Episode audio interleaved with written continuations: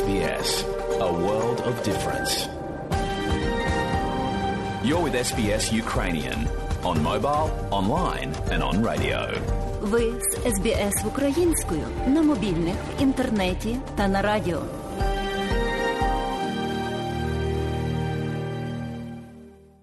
А далі, шановні друзі, у нашій україномовній радіопрограмі Вістки із рідних земель, з якими вас ознайомить сьогодні журналістка Людмила Павленко. 74 дні триває повномасштабне російське вторгнення в Україну. Зовсім скоро в Україні буде два дні перемоги, а в когось не залишиться жодного. Перемогли тоді, переможемо й зараз, сказав президент України Володимир Зеленський у своєму зверненні з нагоди дня перемоги над нацизмом у Другій світовій війні і наголосив, що нинішня війна Росії проти України це війна не двох армій, а двох світоглядів. У день перемоги над нацизмом ми боремось за нову перемогу. Шлях до неї важкий, але ми не сумніваємось, що переможемо. 24 лютого Росія почала наступ. Наступ на ті самі граблі. На них наступає нога кожного окупанта, який приходить на нашу землю. Ми пережили різні війни, але всі мали один фінал. Нема кайданів, які зможуть скувати наш вільний дух. Нема окупанта, який зможе прижитись на нашій вільній землі. Нема загарбника, який зможе панувати над нашим вільним народом. Рано чи пізно ми перемагаємо.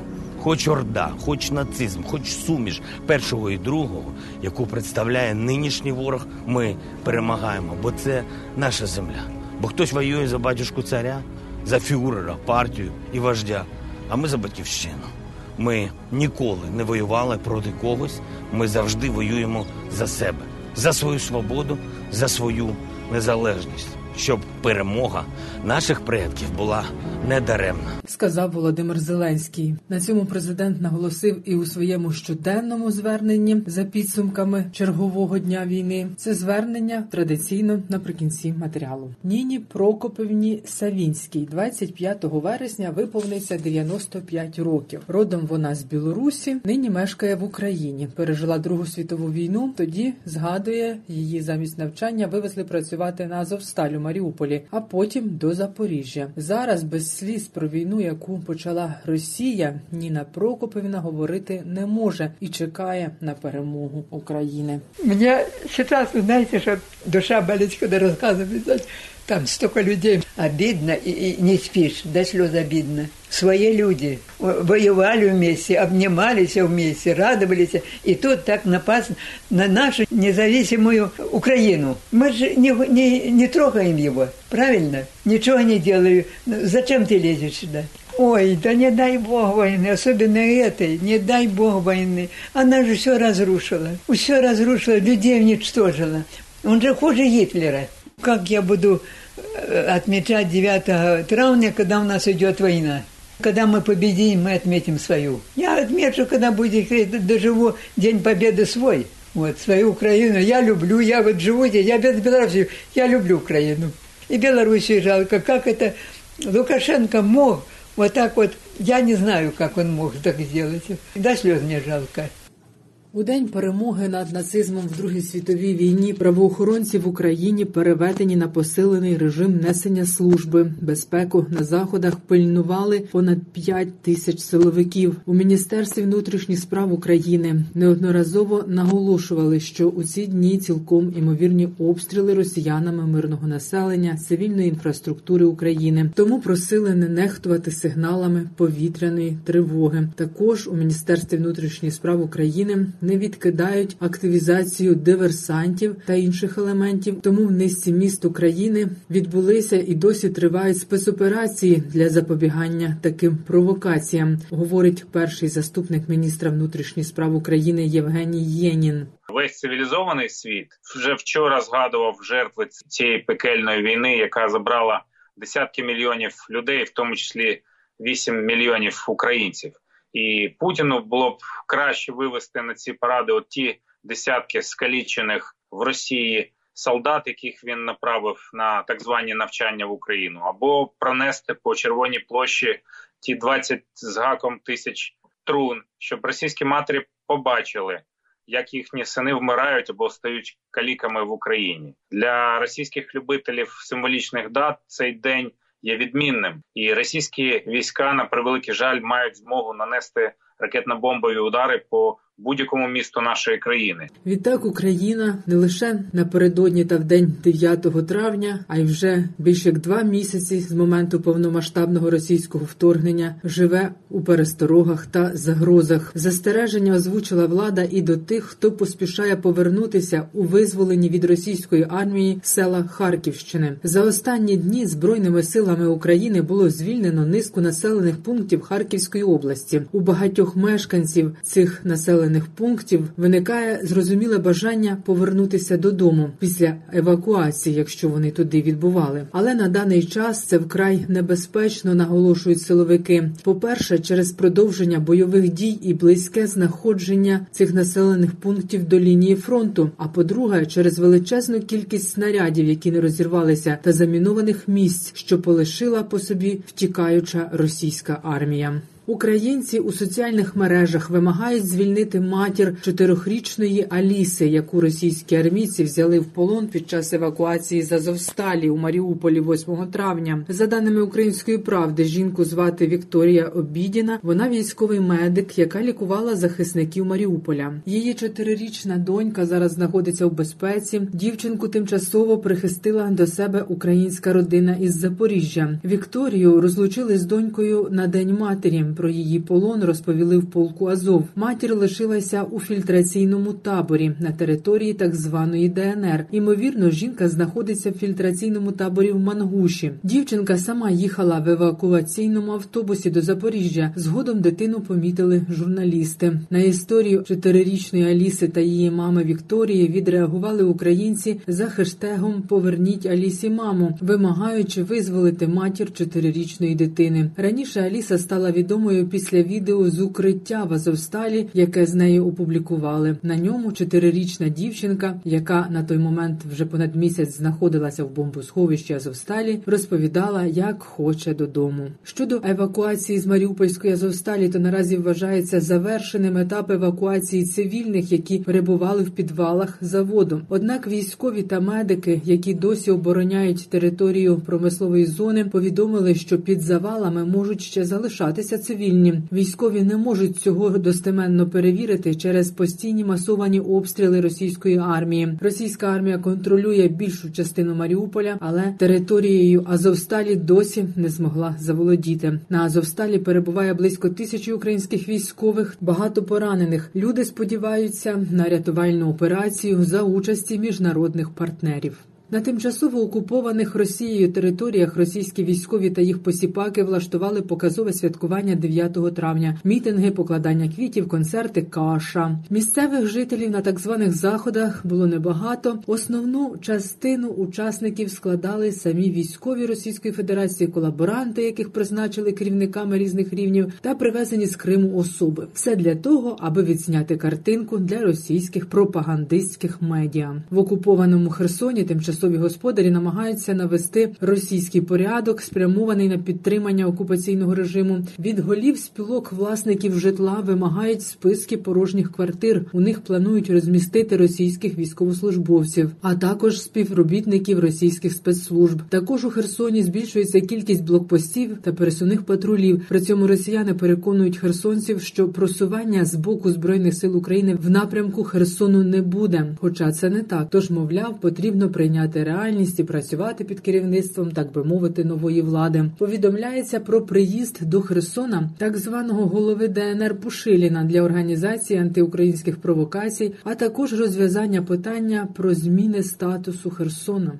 Генеральний секретар Ради Європи Марія Пейчинович Бурич 9 травня відвідала Ірпінь та Бородянку. Про візит у супроводі заступниці глави Міністерства закордонних справ України Еміне Джапарової. Єврочиновниця розповіла у Твіттер. Гостя України написала, що вражена безглуздими руйнуваннями, спричиненими російською агресією, та водночас вражена стійкістю українського народу, який встояв у звірствах російських військ на Київщині та в інших українських українських містах. Рада Європи раніше вже створила експертну групу для допомоги Генеральній прокуратурі України у розслідуванні воєнних злочинів. Пейчинович Бурич і раніше також закликала розслідувати звірства російських військових у Бучі та притягти до відповідальності винних. Всесвітньо відомий співак, лідер гурту Юту та громадський діяч Боно відвідав Київщину. Співак побував в Ірпені та Бучі і на власні очі побачив наслідки вторгнення російських військ до мирних українських міст. Напередодні Боно дав концерт на столичній станції метро Хрещатик.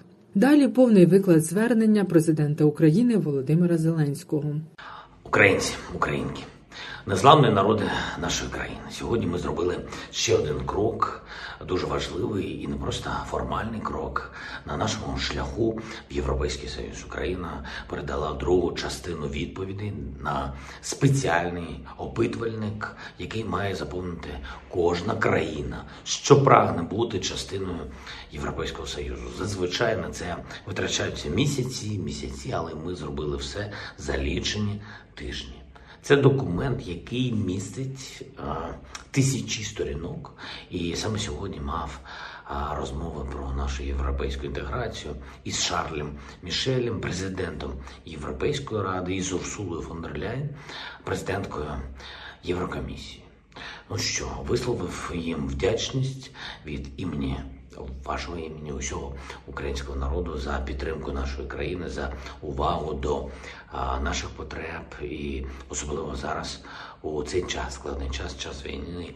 Вони чудово усвідомлюють, що ця війна не тільки за нашу свободу, але й за свободу усіх європейців. Пані Урсула зазначила, що вражена швидкістю, з якою наші урядовці заповнили опитувальник. Я був радий почути від неї, що наша швидкість стимулює Єврокомісію діяти так само швидко. Розраховую у червні отримати позитивну відповідь щодо набуття нашою країною статусу кандидата у члени ЄС. Подякував президенці Єврокомісії також і за роботу по створенню трастового фонду для відбудови України після війни, після того як буде перемога, і за зусилля, які необхідні, щоб погодити новий санкційний пакет проти Росії. Президент Шарль Мішель відвідав сьогодні нашу Одесу, побачив на власні очі, що означає заблоковане море. Вперше за десятки-десятки років в Одесі немає звичайного руху торговельного флоту, немає звичайної портової роботи. Напевно, цього в Одесі не було ще ніколи з часів Другої світової війни. Звичайне життя пов'язане з морем, заблоковане Росією саме. Росією. І це удар далеко не тільки по Україні, без нашого аграрного експорту. Десятки країн в різних регіонах е, світу вже зараз опинились на межі дефіциту продовольства. А з часом ситуація може стати відверто страшною. Політики вже обговорюють. Якими можуть бути наслідки цінової кризи і голоду в країнах Африки, в країнах Азії? Це прямий наслідок російської агресії, який можна подолати тільки спільно усім європейцям, усьому вільному світу. Можна подолати через тиск на Росію, через дієве примушування Росії до того, щоб вона зупинила цю ганебну війну. І до речі, сьогодні, попри присутність президента Європейської ради, російські військові військові знову нанесли ракетний удар по Одеській області. Ось таке воно справжнє ставлення Росії до Європи, і таким воно завжди і було. Що б не говорили у Москві. Зустрівся у Києві з генеральним секретарем Ради Європи пані Марією. Печинович Бурич обговорили, що можна зробити для миру в Україні і Європі за допомогою інструментів цієї поважної інституції. Вдячні за підтримку нашої держави. Візитом в нашу столицю саме у цей день День Європи і День перемоги над нацизмом. Зазвичай 9 травня європейці згадували ціну миру, яка була сплачена всіма народами нашого континенту, сплачена 77 років тому. Говорили, як не допустити повторення такої страшної війни. Зрозуміло, що зараз усе по-іншому. В європейських столицях головна тема це та ціна миру, яку ще доведеться сплатити, зупиняючи розв'язану Росією війну. А також ціна для Росії за те, що вона знову знову принесла в Європу зло тотальної війни на знищення нашого народу. Впевнений, зараз це головна тема і у Москві. Там можуть зображати в пропаганді що завгодно, нехай, і робити будь-які політичні заяви. Але, але реальність вже не змінити. Реальність потребує миру, а єдиним винуватцем того, що мир був зруйнований, є і залишиться Російська держава. Це історична відповідальність для Росії. Ну а ми. Ми, українці, ми продовжуємо працювати на оборону, на перемогу, на відновлення справедливості сьогодні. Завтра і в будь-який інший день, які потрібні, щоб звільнити Україну від окупантів. Я вдячний усім нашим захисникам, нашим захисницям, вдячний усім, хто захищає Харківщину, захищає Донбас, захищає в південь України, хто не здається і чекає український прапор в усіх тих містах, які тимчасово я. Я підкреслюю це тимчасово захоплені окупантами Херсон, Мелітополь, Бердянськ, Енергодар. Маріуполь, всі інші міста, всі інші наші громади, український прапор повернеться, бо це наша країна, вільна європейська країна, наша держава. Слава Україні! Людмила Павленко для Радіо СБС. І далі нагадуємо, що україномовна програма Радіо СБС щодня подає вістки з рідних земель та огляд новин бюлетеня SBS Радіо. Заходьте на нашу веб-сторінку www.sbs.com.au і також на нашу сторінку у Фейсбуці. Ви можете слухати наші радіопрограми також і через мобільні додатки App і Google Play. Слухайте Радіо СБС сьогодні і завжди.